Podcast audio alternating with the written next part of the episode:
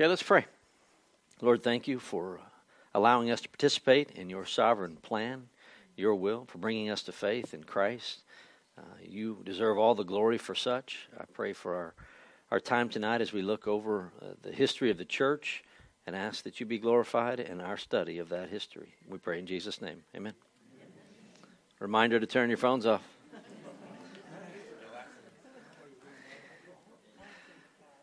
All right, a list of people that uh, we've looked at in the past.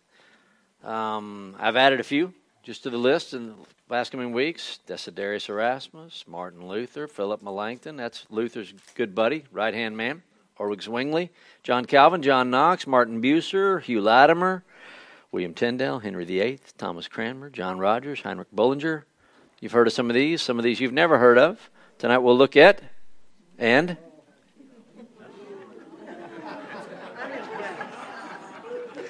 Some of you weren't looking. You don't know what happened, and I'm not going to read it.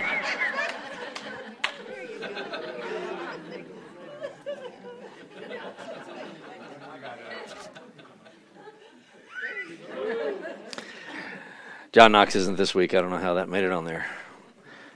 After the Diet of Worms, or Diet of Worms, remember it's an assembly of, of German nobles come together. After this diet, this assembly. In 1521, Luther was holed up in the, the castle at Wartburg, translating the Greek New Testament into German. Last week I told you it was two years because my sources say two years. Cheryl said she was looking around. She said it wasn't two years. So it's very, people say it various times. It was, he, he was, it was, it couldn't have been two years because the Diet of Worms was 21 and he released it in 1522. So uh, it looks like it was about 11 months. So once again, she wins.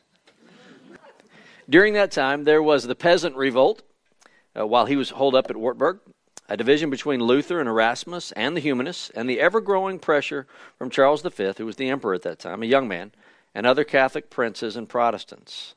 All of this led to the Confession of Augsburg, by the way, written out by Luther's good buddy Philip Melanchthon, in which the main Protestant princes declared and expounded their faith. So you can get a copy of the, Augsburg Confession today and uh, see what, uh, what they were expounding, what Luther's theology was, and how Melanchthon put it.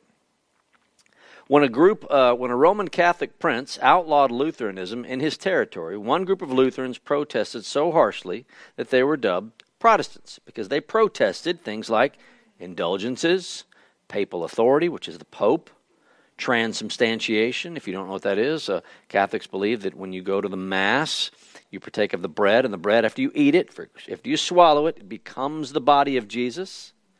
The priest takes the, the, the wine, which is the blood. You don't get to do that. That becomes Jesus' blood. So Jesus' body inside of you, that bread, becomes his body.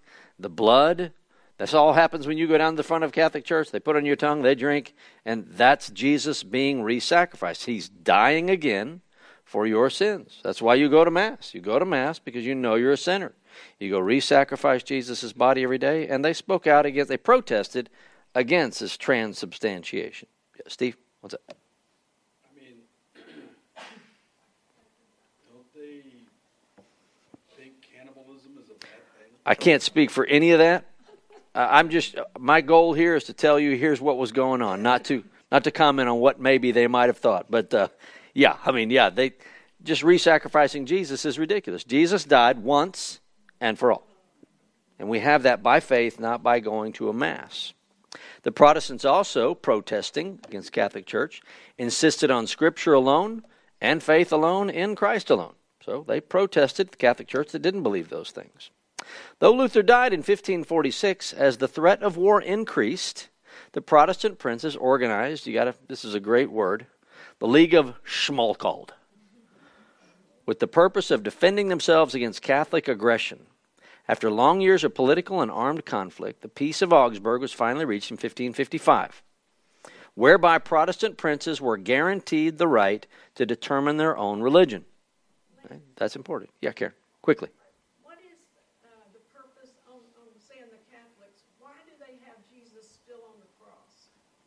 I, I can't speak to all that. They just, uh, uh, it's, I can't. I, I don't know. You can ask. I have asked Catholics, and so I'm not going to give you the one. They know none of them give the same answer. Okay.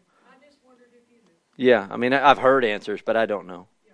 And since I'm recorded, I have I have learned that when I say something, it's recorded and it's heard. Somebody calls in and says something bad.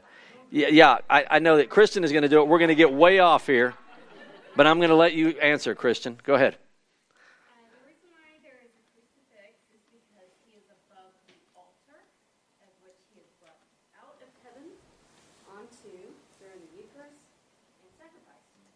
Spoken like a once Orthodox Catholic.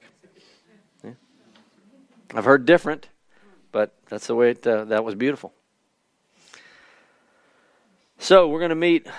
Sometimes you'll see his name listed as Huldrych or Ulrich Zwingli and the Swiss Reformation. Remember the Reformation in um, what we've talked about with Luther is happening in Germany. Um, Zwingli didn't hear about it. Say, I think we'll get something going on here. This was simultaneous, very simultaneous, and all of it comes as a result of what we looked at a couple weeks ago.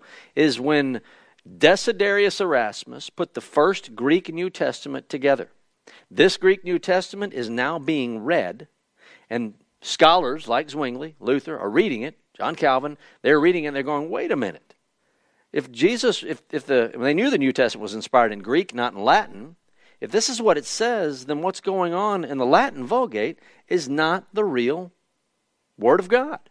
And so you've got this guy over here, he starts reading the Bible too. All of it we said the gates were open through uh, Erasmus's Greek New Testament.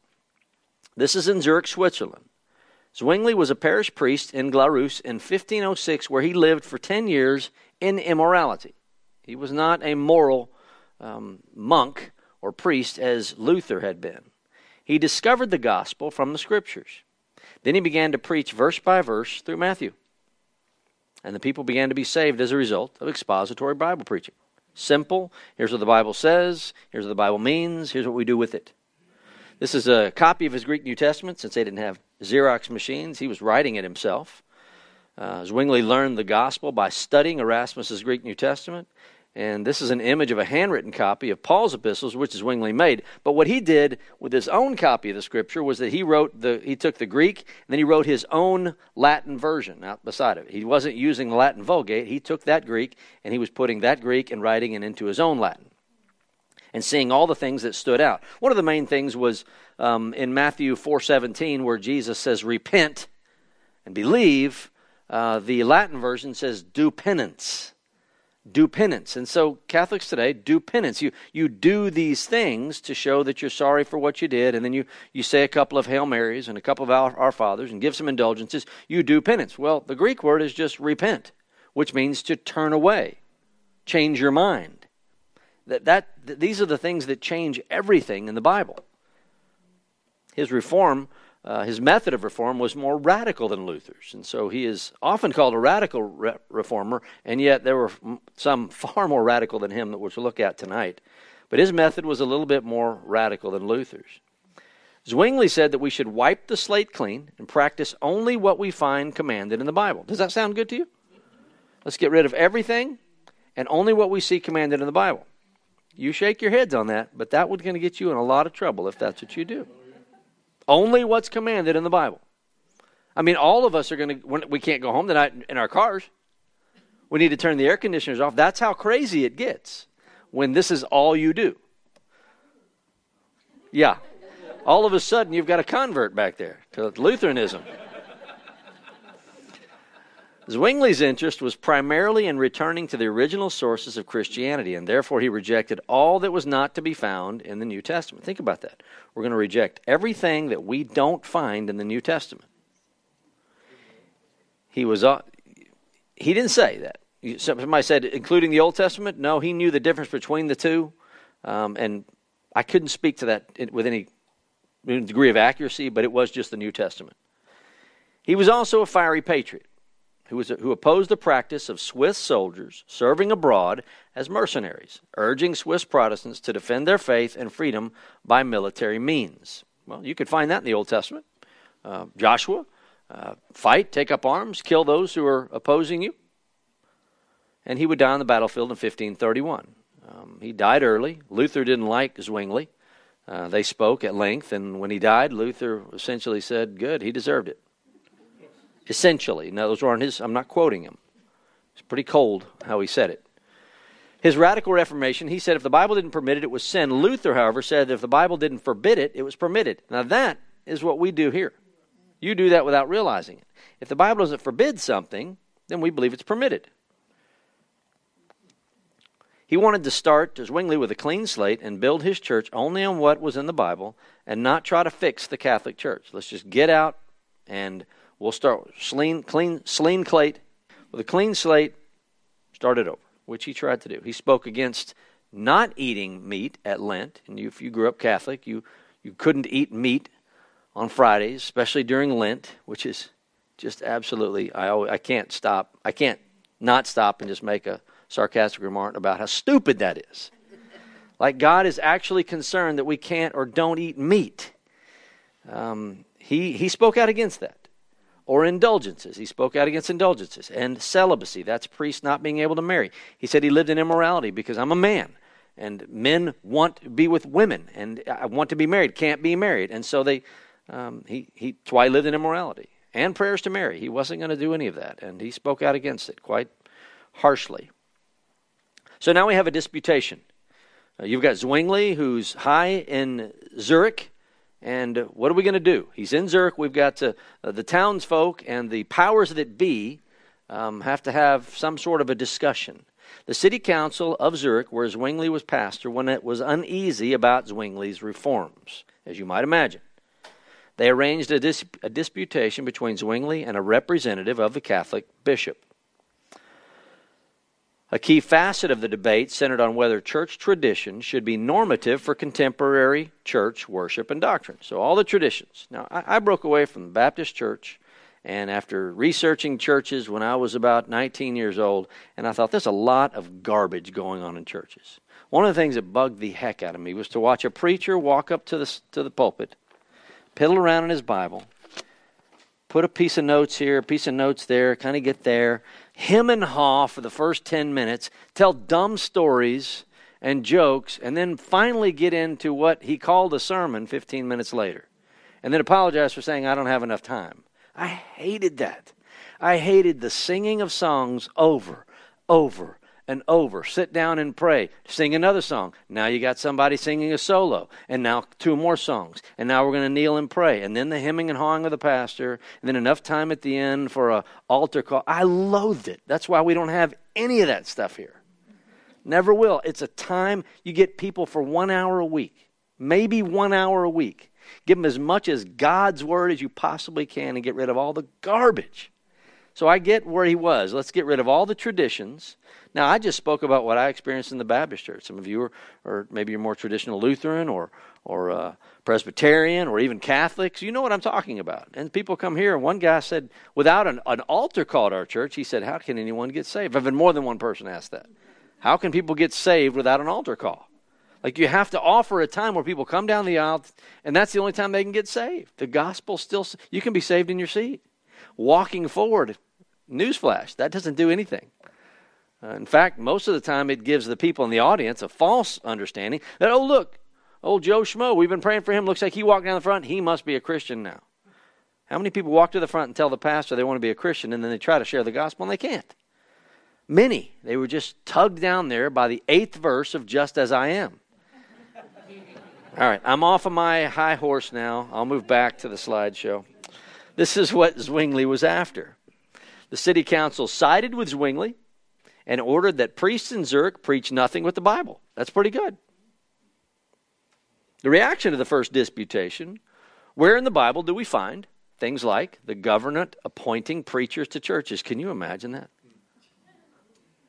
Where do we find in the Bible the government collecting taxes to support monks? This is all happening. This is what Zwingli Zwingli's speaking out against. Where do we find in the Bible that we need to bow and ven- bow to and venerate images? Where do we find in the Bible the re-sacrificing of Christ in the Mass and the transubstantiation? Zwingli's disciples rose up against such non-biblical practices, and when they spoke at the first disputation, the city council said, "You're right." So they ordered the priest to preach just the Bible. Second disputation arose, however, since the city council did not foresee the Bible doing such transformation. They didn't know things were going to change so drastically. They called a second disputation to debate these issues. At this debate, they could not convince the city council that the Mass was an abomination and that the churches should stop performing the Mass. So things changed, and the city council going, This is not quite right. We're not sure about this. Let's talk about it again. And so now they're going to reinstitute the Mass. Zwingli opted to continue with the Mass, waiting for God to convict the city council. Now, mind you, and I've got a couple of slides to, to reinforce this later tonight, but make sure that you note that what's going on in, in church history here has nothing to do with the United States of America. There is no separation of church and state. You and I can barely get that through our thick skulls. There is no separation of church and state. The state and the church are one. What the state believes, that is the church. And what the state says to do, you do. If you disobey a law of the Bible, you die. You could suffer the death penalty at the hands of the state. There is no separation. So the city council is saying, We're going forward with the Mass. Zwingli Zwingli's a priest, and he's saying, Okay, I'm going to comply. Have to. He was a radical reformer, but he was still going with the city council, felt that it was God's will to do so. But not all agreed with Zwingli, saying that it was a sin to continue just because the government didn't see the truth. Now, that's more American than anything. That's us. Uh, we ain't doing that. The government doesn't know. That was unheard of in these days. This is radically new, this idea. These disciples broke with Zwingli and went out on their own. And I will say, they are the first Baptists. It is to their detriment. I think what they did was great, but they're going to suffer the ultimate cost for it. So here's the slide I was talking about. Try to follow. In the days of the Reformation, that's the 1600s, 15 and 1600s, and the centuries prior, the notion of a government without an official sponsored religion was alien to everyone. Since the days of Constantine, the church was wedded to the Roman government. Remember, Constantine becomes a Christian, he's the Roman emperor, and because he's a Christian, all pagan religions are outlawed. We are all Christians. Whether you're saved or not, you're a Christian. That's what's called Christendom. Not a kingdom, but Christendom. We're all that way, saved or unsaved. Christian politicians considered it necessary that there be only one version of Christianity in their realm as the Reformation unfolded. So that wasn't always the case, but as the Reformation unfolded, remember, Luther is in Saxony, where uh, the city of Wittenberg is. And the head of that government is Frederick the Wise. Frederick the Wise likes Luther, so Lutheranism is kind of by the boundaries of Saxony, that's Lutheranism. And today, Germany, by and large, is a Lutheran country, even, even today. In both Luther's Saxony and Zwingli's Zurich, that's Switzerland, the Protestant church is allied with the secular government, believing that only their church should be allowed to exist in their territory. Okay, so Zurich is going to have their own version of, of the Reformation, Christianity. Saxony has its own version, and it's going to spread to different places. It's just going to be off a little bit, tweaked here and there, a couple of different ideas, kind of like our denominations are today. So it was the local government who protected what was considered to be the true church in that region, whatever that region was. Regulating the church's worship. Remember this, this is the government. They're still regulating in the Protestant Reformation regulating the church's worship and supporting its ministering its ministers through taxes. That's why earlier Zwingli had to back down. The city council said, "We'll go this far, but we're going to still celebrate the mass. Deal with it. That's the law." All the citizens, whether saved or unsaved, were considered part of the government church, and that government protected its citizens. Practice your religion this way. If it wasn't Protestant at all, then it's purely Catholic. The government made certain that all babies were baptized an act that initiated them into a covenant relationship with one territorial church. Okay? Where in the Bible do you see any infant ever baptized? And it is practiced throughout Protestant churches then and now. And believe me, in our Baptist way of doing baptisms, to try to talk a Presbyterian, a Lutheran, a Methodist out of their, or just having to get them rebaptized, okay. That's between you and God. And many, I'll wait, I'll wait, and they finally warm up to it. I want to be baptized as an adult. I want people to know that this is my decision, not my parents. I don't think it's heretical, but it's what people hold on to it very tightly, like their relationship with their mama. Luther, Zwingli, Calvin, and John Knox all taught that the government should punish, exile, and even execute those who oppose the state church. Note that.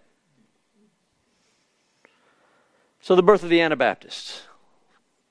Luther was a reformer in Germany, as I said earlier. John Calvin became a reformer in Geneva, Switzerland. Zwingli was a reformer in Zurich, Switzerland. Felix Manz and, Con- Felix Manz and Conrad Grebel themselves, they were students of Zwingli, with Zwingli's movement. They began studying the Bible on their own in Zurich, and they would become what we call today radical reformers, breaking from the previously mentioned magisterial reformers. So a magisterial reformer is going to be Martin Luther, John Knox, the guys that stayed within the state government. The radical reformers are going to say, we want a separation of church and state. That's a radical reformer. Felix Manz and Conrad Grebel are going to be your two names to know. Here they are. Good looking guys, aren't they? Pretty good pictures, huh? These two radical reformers saw a clear separation of government and church in the Bible. And since no infant was baptized in the New Testament, they rejected infant baptism, saying one may be part of the state and yet not a member of Christ's church. Think about that. That's true. You can be part of the state. We're born, the moment you're born, you have a birth certificate, you are part of the state. Are you part of the church? You are if you get christened as a baby, have water poured over your head, you're now part of the church. Well, these guys came along and said, that's not in the Bible. And we don't need to be bringing any unbelievers, even though they're, they're, they're, infants, into the church and calling them Christians. Or waiting for them to, we'll wait for them, and that's why you go through confirmation classes, what, age 11, 12, 13. You go through those classes, and somehow these churches that don't even know Christ confirm that you're a Christian at age 12. And so that means that your baptism at, eight days old is now true. Now, I, again, I don't mean to be ugly, but where is any of that in the Bible? And many of you grew up that way. That's that's what your background is. You're sitting there going, "Oh gosh, he knows all about me." It's just it's Protestant churches. Manz and, and Grebel, however, said it's not in the Bible, and so this is a radical idea. So we look at the apostolic versus reformed churches all over Christendom, quote unquote. Every newborn child was baptized and considered a member of the church. Thus, the church and society were identical, since everyone was part of the church. Everyone since the days of Constantine. Yet in the New Testament, the church was a fellowship of the few, a company of true believers committed to live and die for their Lord. This is how the Anabaptists believed that it should be. Are they, are they right? They're spot on. This is what we see. These are people reading the New Testament. So, this first baptismal disputation, the city council ordered a public disputation on baptism to decide the issue. The result was that the city council ordered the parents to surrender their infants for baptism. Didn't go well for the Anabaptists. Anabaptist means to be rebaptized, and so that's what they. That's why they're called that. It was a, it was a slur. Uh, you're, you're rebaptizers, and so the discussion on this said no. We want all our babies to be baptized. That's just too radical. It was too radical then. It's too radical for some even today. So a division in the Zurich church arose and even Zwingli opposed Grebel and Manz. No, guys, we need to stay, stay under the city council. They'll come along later. We'll get them later, but right now we need to stay under them. Grebel and Manz said, no, we're not going to. All the parents were given one week to baptize their babies. That's those who were who didn't see it in the Bible, didn't want to baptize him, And those who refused would be banished from the city at best. In January 1525, uh, George J- uh, Jacob He's called the man in the blue coat. In fact, when you read about him in church history, he's named George Blue Rock. George Blue Rock, because Blue Rock just means blue coat. Hey, that guy over there in the blue jacket. Isn't that great? So he's known. When you ever come across this guy, his name is George Blue Rock, but his name is really George Jacob. He told Felix Manz, baptize me, note this, January in Zurich, 1525 told Manz, Baptize me with true Christian baptism upon my faith. And this is right after the city council has said, Baptize those babies. No one is to be baptized but babies, or you'll either be banished from the city or killed. And thus the Baptists were born. This is the birth of the Baptist, George Blue Rock, or George Jacob. The next day, many of them began an itinerant ministry in and around Zurich, preaching their Baptist faith and baptizing converts. And they baptized hundreds. Hundreds were baptized and converted to this faith, Grebel and Manz, Baptists. the city council called another disputation. It's more of a trial and a sentencing. And Anabaptists were sent to prison with bread and water until they recanted. Here's the um, one of the towers there, the tower that they were convicted in, and that's just a picture from the 1800s. Don't have any from the 1600s or 1525, but there's a drawing there on the in the middle of the disputation. Uh, so they're banished. You can't do what you're doing. You can't go around and tell people believe in the Lord Jesus Christ and be baptized. You can't do that. You'll go to prison. The Anabaptists escaped and continued preaching and baptizing in and around Zurich. These people have no no fear. The city council decreed that anyone practicing Anabaptism was now going to be guilty of death. And so the Swiss brethren eventually became known as Anabaptists, which means again baptizers. These Swiss brethren, these are going to be the brothers in Switzerland under Ulrich Zwingli. Uh, again, baptizers, Anabap- Anabaptists. Uh, Conrad Grebel died of the plague soon thereafter. Felix Manz and many other Anabaptist leaders were persecuted and executed, not only by Roman Catholic leaders, but by their fellow Protestants. That's how radical it was. That Lutherans and the Zwinglians who were heading the Reformation in their respective cities were so against what Grebel and Manz were doing, things that you and I do today. They, it wasn't just the Catholics against them, they killed them. Just a drawing of Felix Manz. Um, in fact, if you see there that uh, the first picture on the right is a drawing of the uh, all the people in the boat. Um, Manz is on the far right, just right off the dock next to the little house. Uh, he has his knees tied, and they're going to pull the boat off the back, and he's just going to fall backwards and drown. They bound his hands and feet and pulled him off the edge of a fisherman's hut into the river, essentially saying, You like water? And so that's how many Baptists died. died Baptists died by drowning. So many, uh, thousands died by drowning for their beliefs that, that a, a Christian should be baptized upon the profession of his, or her faith. January 5th, 1527. He probably froze to death before he drowned in January in Zurich. So the birth of the Baptists, as banished Christians, they left for neighboring Zollikon and grew in large numbers. Baptists were later declared heretical in 1529. Later, some 5,000 Baptists were put to death. Again, simply for baptizing believers, failing to baptize their children. Some among the Anabaptists came to believe that the end was at hand, leading, and you would think that at this point. They've got the Bible, they understand the Bible, no one else is, is abiding by it. So they believe they're, they're in the end times. And this led to even more uh, radical positions. Some even abandoned their pacifism, which means they don't believe in war, and they set about establishing the kingdom of God by a force of arms. This is never a good idea. In Munster, radical Anabaptists took power, expelled the bishop, and set up a theocracy, declaring it the New Jerusalem. It fizzled, did not work. Um, but this is what happens when you even even people that try to be biblical in their radical nature go outside of the Bible and just Satan has so many tools. So many tools, even for well meaning people. Menno Simons comes on the scene. Some Baptists fled to Moravia. Uh, they were later organized by a man named Menno Simons in Holland. Uh, Simons attempted to observe strictly every pattern found in the New Testament. Um, his heirs today are known as Mennonites, and they are still around. They are pacifists, meaning they do not believe in war. They live communally and they are ruled congregationally. Uh, though persecuted in Europe, the Baptists came to America in the 1600s, and their direct descendants are the Amish and the Mennonites. The Baptists in general flourished in the separation of church and state in the United States of America, nowhere else. And they were Calvinistic in their doctrine and practice. And you're thinking, if you're a Baptist, you're going, what? Yeah, early Baptists were all Calvinistic because they were biblical. Only later, when they moved outside of a biblical uh, worldview, did they become predominantly Arminian in thought. Now, mind you, Arminian is not the same as Armenian. The difference between the I and the E, the way you pronounce it. You know, I always tell you, don't call me, don't tell me you're reading Revelations. I don't even know what that book is. I know what the book of Revelation is. Don't tell me you're reading the book of Roman. I don't know what that book is. It's Romans, right? And the same is true when you're talking about Armenians. If you're talking about Armenians, I think you're talking about the people in the country right next to Turkey. Arminians is a belief system, Armenians are a people. Yeah, Chris?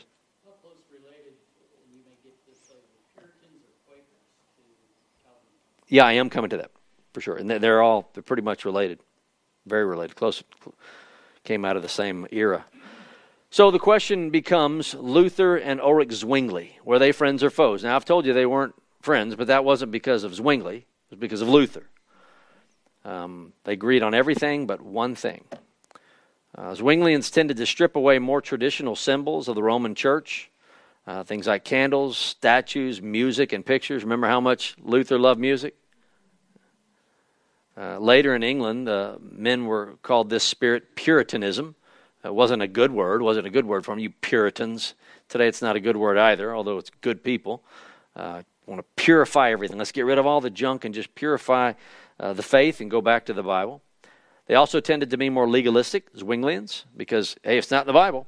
You know, I have, I've had people call me and say uh, that I've never heard of, or they'll write me a, a, note, email on the internet, or find my email address and go, uh, please explain to me why you, why you cease to be biblical. I'm sorry, where am I unbiblical? wrong move. Don't ever do that because I get 10 pages of how wrong I was on something I surmise in the book of Revelation about this. You're unbiblical. I'm biblical, but there are some things in the Bible that are not quite clear. And if you've ever read the book of Revelation, you know exactly what I'm talking about. So, and I would always say, if you've ever sat under my teaching, I'll always say, now look, it doesn't say it here, but I surmise that this is what's going on. I could be wrong. Sometimes I say, I doubt it, but Sometimes I could be wrong. So it's, it's really the legalistic ones are going, oh, not biblical. You're not biblical. I had a guy leave the church one time because he said, You don't believe in the sufficiency of Scripture. Of all things to accuse me of. You don't believe in the sufficiency of Scripture. He freaked out, stormed out, left, took all the people he brought with him. He was from Metropolitan Baptist Church. And, uh, okay, I mean, how, accuse me of something real, but not believing in the sufficiency of Scripture. Come on. Um, legalistic, and that's that's really what that is. You, you get those people that, even though you're biblical, they don't think you're biblical. The German princes wanted to unite with the Swiss against the common Catholic threat and urged Luther and Zwingli to unite in their movements in, from Zurich and from Saxony. They agreed on all the issues, Zwingli's issues, Luther's issues, except the Lord's Supper. So they made their way over to Marburg, Marburg, Germany, where they went into a castle. I have been there, visited this beautiful, amazing castle where they had this debate. Everyone we went to within the castle had no idea what we were talking about when we said, What room did Luther and Zwingli debate in? Had no idea. No one. I thought, That's odd. I thought Germans knew everything anyway. But they didn't know. But, so we went throughout this wonderful castle. But this is where they have their debate in Marburg. Luther started by saying that the words, Jesus saying this, this is my body, must mean that the bread is Jesus' body. This is what Luther says, because this is what Jesus says. He says, I cannot understand them in any other way than according to their literal meaning. Zwingli said, he countered. The matter under consideration considers that Holy Scripture frequently employs figurative speech, metaphors, metonymies, and the like. John is Elijah from Matthew 11, 14. The rock was Christ, 1 Corinthians 10, 4. I am the vine, Jesus said, John 15, 1. The seed is the word of God in Luke 8, 11. Does he make, make a good case? Yeah. Jesus says, This is my body, but he also says, I am the vine. He also says, I am the door. Is Jesus a door? Is Jesus a vine? Is Jesus bread? He's the gate. And here's just a picture of the castle. Here's us having dinner there in the, the square there in Marburg. But that's the castle. Beautiful place. After Marburg, uh, they could never come to an agreement. Uh, Luther led the Reformation in Saxony for 16 years. After Marburg, he died at the age of 62. Zwingli was killed in a battle, as I said earlier, with the Catholics two years after the Marburg debates. And John Calvin became the leader of the Swiss Reformation, called the Reform Movement. So they never came together. And when you read, I didn't put it all on the slides um, as to how uh, Luther argued back with Zwingli, but you you read, I do, I won't speak for you, but when I read Luther arguing with Zwingli, I'm going, Luther Come on now. I mean, Zwingli made some great and wonderful arguments, and all Luther really had no no desire whatsoever to reach across the table and say, "Look, let's agree to disagree and be brothers." Luther did not like him. Don't know why, but he, he maybe he just got up on the wrong side of the bed that day. But that that debate went down as the division between Zurich and Germany. Lutheran and Reformed remained separate. Lutheranism in Saxony in Saxony and the Reform movement in Switzerland continued as two separate Protestant movements. That's a shame. You're already seeing the, the beginnings of, of denominationalism within Protestant Protestant faith. Happened early on. One called Lutheran, one called Reformed. Meanwhile, in France, now this is a couple of years later. Um, John Calvin is a contemporary of Zwingli and Luther, but he's about uh, 15 years younger. He was a French lawyer, uh, and he had turned theologian. At the University of Paris, he wrote a speech filled with allusions to Luther's ideas. In 1534, he was forced to flee France for Switzerland, desiring to land in Strasbourg. That's where he had his heart on. That's where he thought God was leading him. He wanted to go sit in Strasbourg, study, write, and be the scholar that he was. Luther was a, was a guy, as we saw last week, liked to drink a little bit of beer, liked to have fun, sing songs, probably laughed. You'd probably really enjoy Martin Luther's company. John Calvin, a total stoic. Didn't laugh, just straight laced, very quiet, very humble man. Uh, nothing like Luther. Their personalities differed greatly. Um, you can find wonderful things in both men. Both men were great men of God. Uh, unfortunately, John Calvin could be the most misunderstood guy uh, on the planet in Protestant churches today. Um, to call yourself a Calvinist today means that you don't think that uh, you have free will. Uh, but that's completely wrong. You've been misinformed if that's what you've been taught. John Calvin believed what he believed about predestination simply because he read it in the Bible. Same thing Luther believed. Same, same, same thing Zwingli believed. Same thing everyone believes when they read the Bible. It's in the Bible. It doesn't matter what John Calvin thinks. John Calvin was a biblicist, uh, wrote voluminous volumes everywhere of verse by verse. Here's what the Bible says. Here's what the Bible means. Uh, he is a wonderful scholar. Uh, and I tell you that because uh, I want you to love John Calvin because you will cheat yourself out of one of the greatest men who ever lived by having some preformed idea about him uh, that you don't like. More moderate than Zwingli, seen in his work, The Institutes of the Christian Religion, Calvin systematized Reformed theology, which later spread throughout Europe. He was more responsible for that. He was in Geneva, Switzerland, fleeing France on his way to find a place of study in Strasbourg, as I said. Uh, William Farel, this uh, man who was about 20 years older than Calvin, was in uh, Geneva. And he got wind that Calvin had come in and found a place to stay. He was going to spend the night for the night.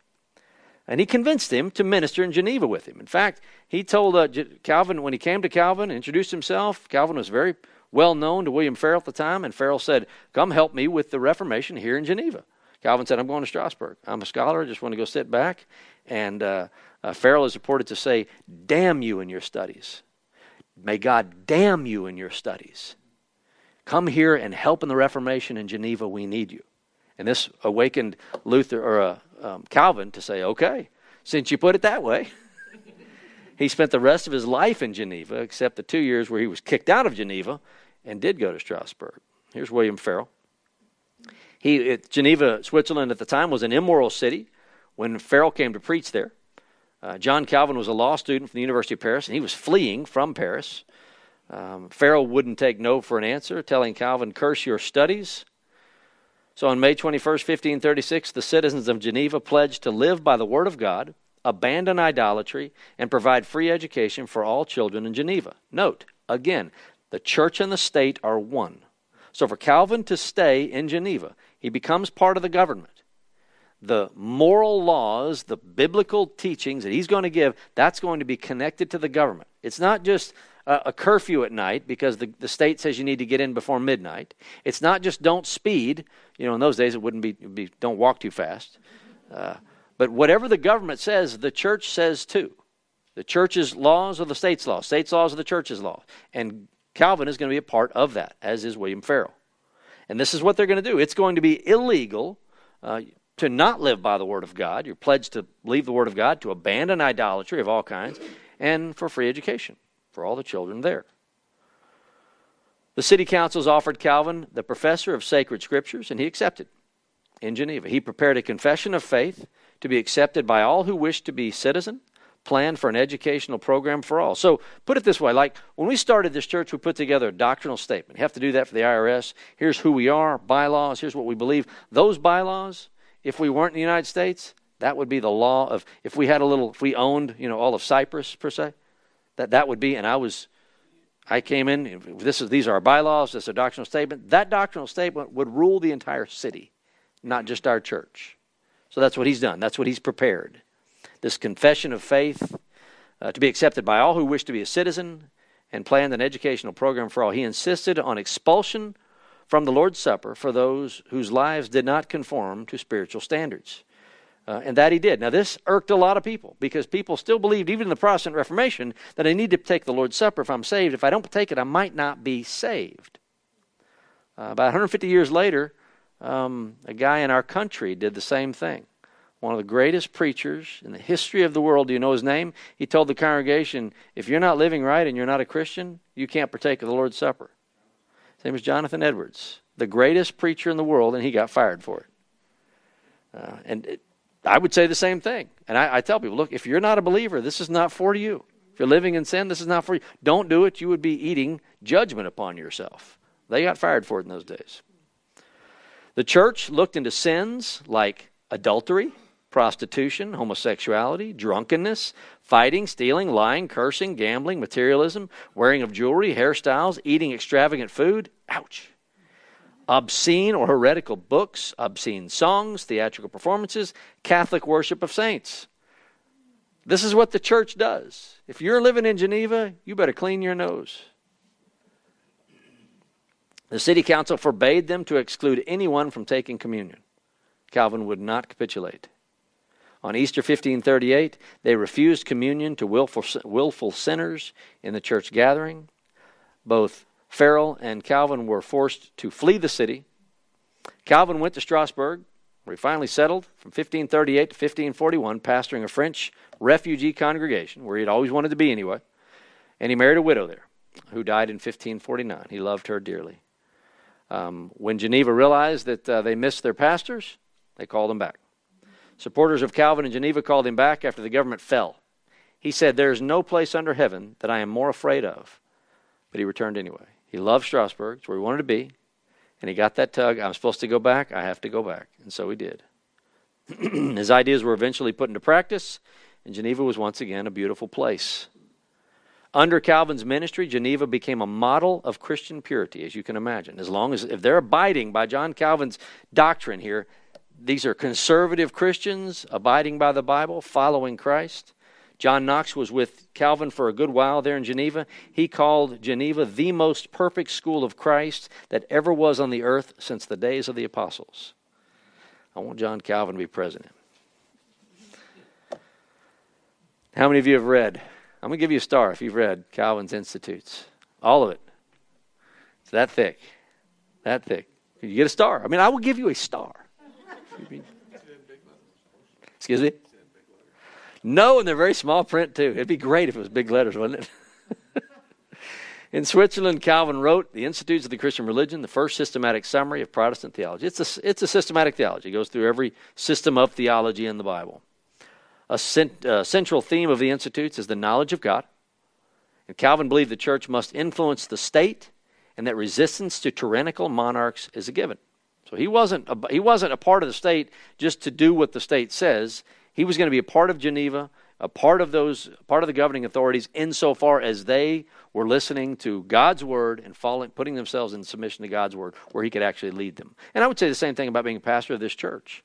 Uh, I will not. I wouldn't stay at this church if people weren't going to put themselves under the, the leadership of the church, put themselves under the bylaws of the church. That's why we make you uh, give your testimony, read the bylaws, check off. Yeah, that's we we we've read them, we believe them, we're in them. We don't make you sign your blood in it or anything, or or sign a covenant. It's just we read it. We're putting ourselves under that. I'm not going to be a pastor of a church where where people aren't going to do that, uh, and that's what uh, Calvin was in Geneva.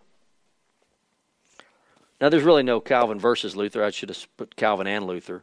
Luther believed in the justification by faith alone. We do too. The miracle of God's forgiveness. He was a peasant, he was a monk, and he was a university professor.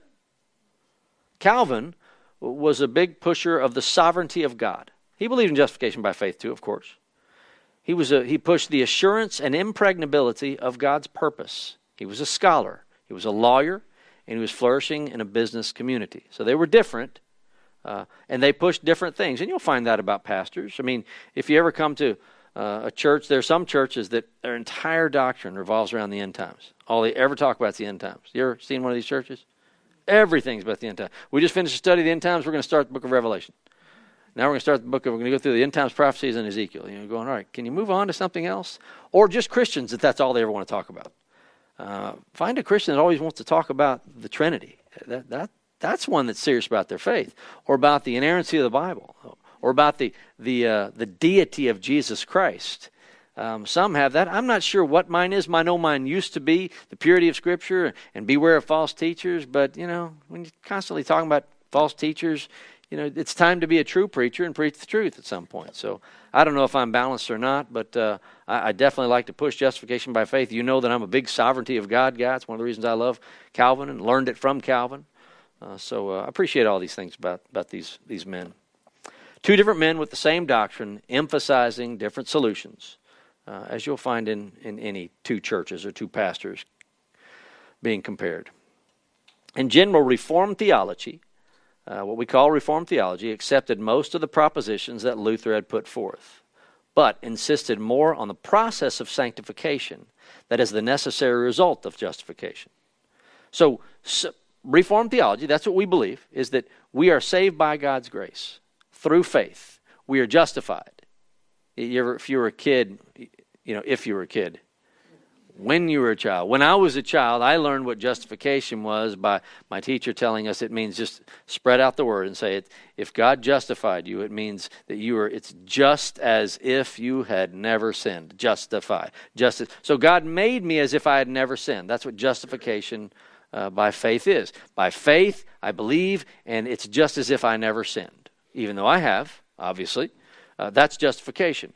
Reformed theology came and said, yes, we believe that too. But once a person is saved, there's a progressive nature of their growing in their faith. We are born again. What does a baby look like? I mean, a baby is a baby. They're born and they grow.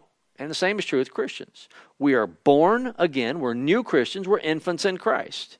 And there's a process of sanctification. And as a scholar, the scholar that, that, Luther, that uh, Calvin was, he was he would teach on things like that, as we teach here, is to grow in your faith. Go to the next level. Go, do this. You're not doing this. Do that. You haven't repented of this. Repent of this. Uh, and so that, that's the little difference between Lutheranism and, and uh, sanctification, or uh, I should say, of Reformed theology. Then, maybe not so much now, but it was then. To that end, Reformed theologians declared that, lo- declared that the law, along with being a guide to the Jewish people, the law of God of the Old Testament, is an instrument to convict everyone of sin but it has a third use, namely to guide Christians and Christian nations in their personal and corporate lives. That's what the law does. The law, the moral law. Now, note, in the Old Testament, if you read the Old Testament, you read Exodus, Leviticus, and Numbers, and Deuteronomy, there's a lot of laws in there. Strange laws. I mean, one of which is that I always bring up is you can't mix two kinds of fabric. You can't have a 50% cotton, 50% polyester shirt. That, that, is that a sin? Does God care about that? Well, with Israel, there was a point to it, but no, that's not a sin. So we might say, well, that's we don't we don't worry with that, although that's in the Bible. But when the Bible says thou shalt not commit adultery, we go with that. Or in the modern day, people will say, you Christians, you always want to quote the Old Testament when it says homosexuality is wrong, but you don't make a big deal, you tat- tattooed up Christians about where it says you shouldn't get tattoos. So are we picking and choosing in, in the Old Testament? Well, there's different kinds of laws in the Old Testament. Make sure you note this. There are ceremonial and civil laws that were that basically were for Israel and their temple. You take the temple out and the priesthood, those laws go with it. Those laws are only applicable to Israel while there's a temple, while there's a nation and a temple. when those are gone, the food laws. What about those food laws? Well, Jesus declared all foods clean in Mark chapter 7. He declared all foods clean. Excuse me. So, with the declaration of all foods clean, and with those civil laws gone because Israel has no temple and they have no central worship there of God, the only thing left is what we call the moral law, comprised of the Ten Commandments. Those are the laws that never go away. They, they always have, always will, and can't not depict the character of our God. Those stick. And so that's the law. Those are the laws that are timeless and or here in the third one, it's to guide Christians and Christian nations in their personal and corporate lives. We're not driven by thou shalt not have tattoos. We're not driven by you can't eat shellfish. We're not driven by not being able to mix two fabrics together. We are driven, however, by the moral law, which never goes away. So, two important notes about Calvinism. Number one, the belief that the church should seek the sanctification of society through right doctrine. The church should seek this. We want people to behave rightly, and we're doing it through right doctrine. We try to do it here by teaching right doctrine. It, first of all, first and foremost, should permeate the minds of God's people and then go out into the world and hopefully change the world. That's what we're after. That's what we do. And then the doctrines of grace, called the tulip. You know the tulip, right? This is where most people go, uh, we're out of here. But all five points are so biblical. If you don't like these, you don't like the Bible. Number one, the idea that man is totally depraved. That God's the only way that he can save, because we're totally depraved, is to elect some unconditionally. That the atonement of Jesus Christ is limited to the elect. That God's grace is irresistible upon the elect. And the perseverance of the saints is that God's true people will persevere in their faith to the day they die. The tulip. T U L I P. So, the spread of Calvinism then spread to the first to the Dutch Reformed there in Holland, uh, the Huguenots in France, uh, to the Puritans in England, to the Presbyterians in Scotland. And so when we look at these five points, these Calvinistic points, let's take a look at them just uh, quickly before we go tonight. You with me? All right, good. Number one, unsaved man is incapable of choosing or doing good. If left alone, he will never seek God That would come from things like Romans chapter 3, verses 9, 10, 11, and 12. There's no one who does good. No, not one. No one who seeks after God. No, not one. Unsaved man is incapable of choosing and doing good. If left alone, he will never seek God. Number two, in the you, before creation, God chose his own by his grace apart from merit. We read that in Ephesians chapter 1, verses 4, 5, following, verse 7, 13, and 14. We read it in Romans 8, read it in Romans 9, read it in the Old Testament that before the creation, before the foundation of the world, God chose those who would be saved before we were ever born, before He even created the earth. Number three, that Christ's death, though sufficient to save all, if God so choose, is only efficient enough to save the elect that God chose, the limited atonement.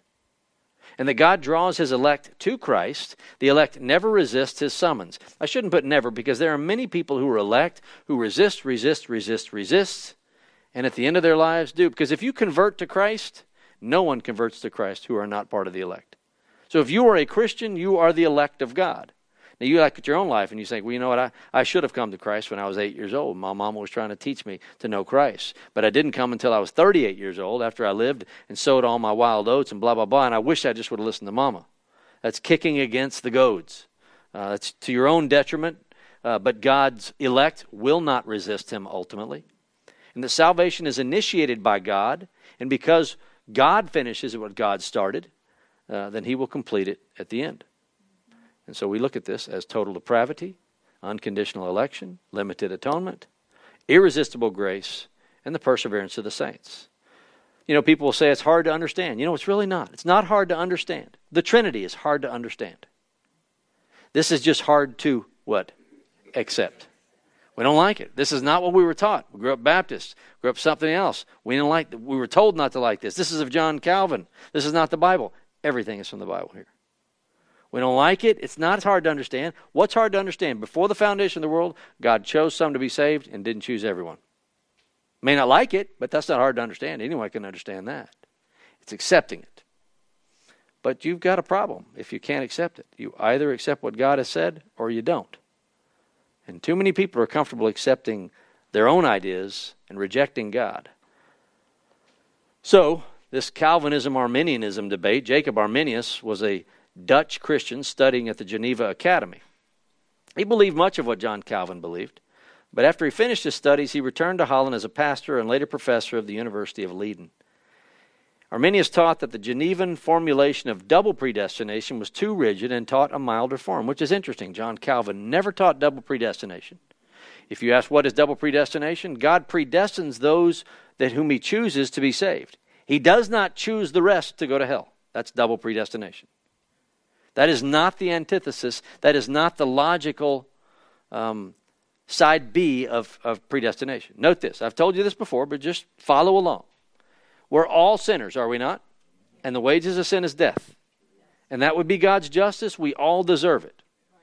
So imagine we're all falling from an airplane. We've been dumped out because we're all sinners, and that's our death penalty. We're all falling to our death. We deserve it. We're sinners. Wages of sin is death. God, in His grace, reaches out His big loving hand and saves some because He chooses to. Brings us back into His bosom. The rest fall. Did He choose for them to fall? No, they're sinners. They deserve it. All sinners do. Did those get, that get, got saved deserve to be saved? Not at all. That's God's grace. So at the end of time, God will be glorified for His grace and His justice. He didn't choose that they go to hell. We chose to go to hell. We sinned. God reached in and by grace saved some. So what Arminius railed against was never anything Calvin nor the Bible says. So as the debate raged after Arminius' death, one of his disciples, Simon Episcopius, formed Arminius, Arminius, you get the point, his teaching into his five-point system. Now, this was in 1622, about 60 years after John Calvin's death. And so these are the Arminian points. By the way, the Arminian points were first. The Calvinistic points came later. Uh, and Arminius believed that man can do nothing truly good until he is born again through the Holy Spirit. The eternal decree of salvation refers to those who shall believe and persevere in the faith. That Christ died for all men, believers will benefit from this atonement. That God uses the Holy Spirit to draw men to himself, but men readily refuse him. That a Christian is assisted by grace and kept from falling if he desires Christ's help. Calvin's followers organized his five points, those five points. So, in other words, Jacob Arminius didn't form five points, and John Calvin didn't form counterpoints. It was their followers that did that. Not that there's anything wrong with it. His followers formed five counterpoints. These are the famous tulip that we looked at.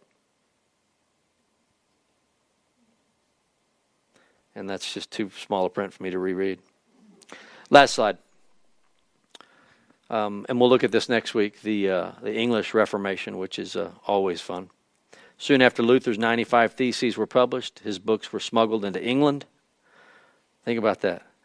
His books are smuggled into England. A group of reformers formed at Cambridge University, and England was still Catholic at this time, and we'll look at what happened when the Reformation got there. Let's pray.